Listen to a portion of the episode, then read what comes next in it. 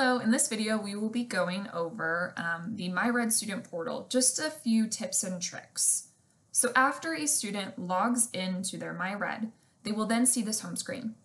On their home screen, they will see their message center, which will keep them up to date on any notifications, including holds placed on their account, messages, their additional notifications, and also to-do items.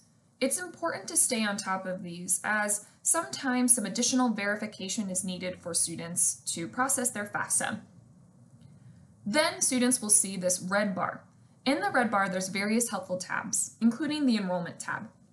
The enrollment tab is where students will be able to sign up for their classes. However, during their first semester, students will actually be attending new student enrollment, and then they will sign up for their classes with their advisor.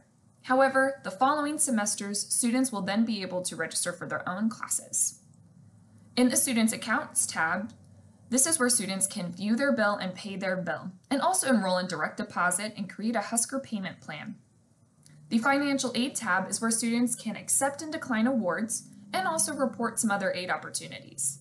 They can also complete some scholarship applications. The Academics tab is where students can be able to order a transcript and then also look at their degree planner. Admissions for undergraduates specifically is where students are able to complete their next steps for enrollment, check on their application status, upload transcripts, and then also see some other additional important links, including the housing portal.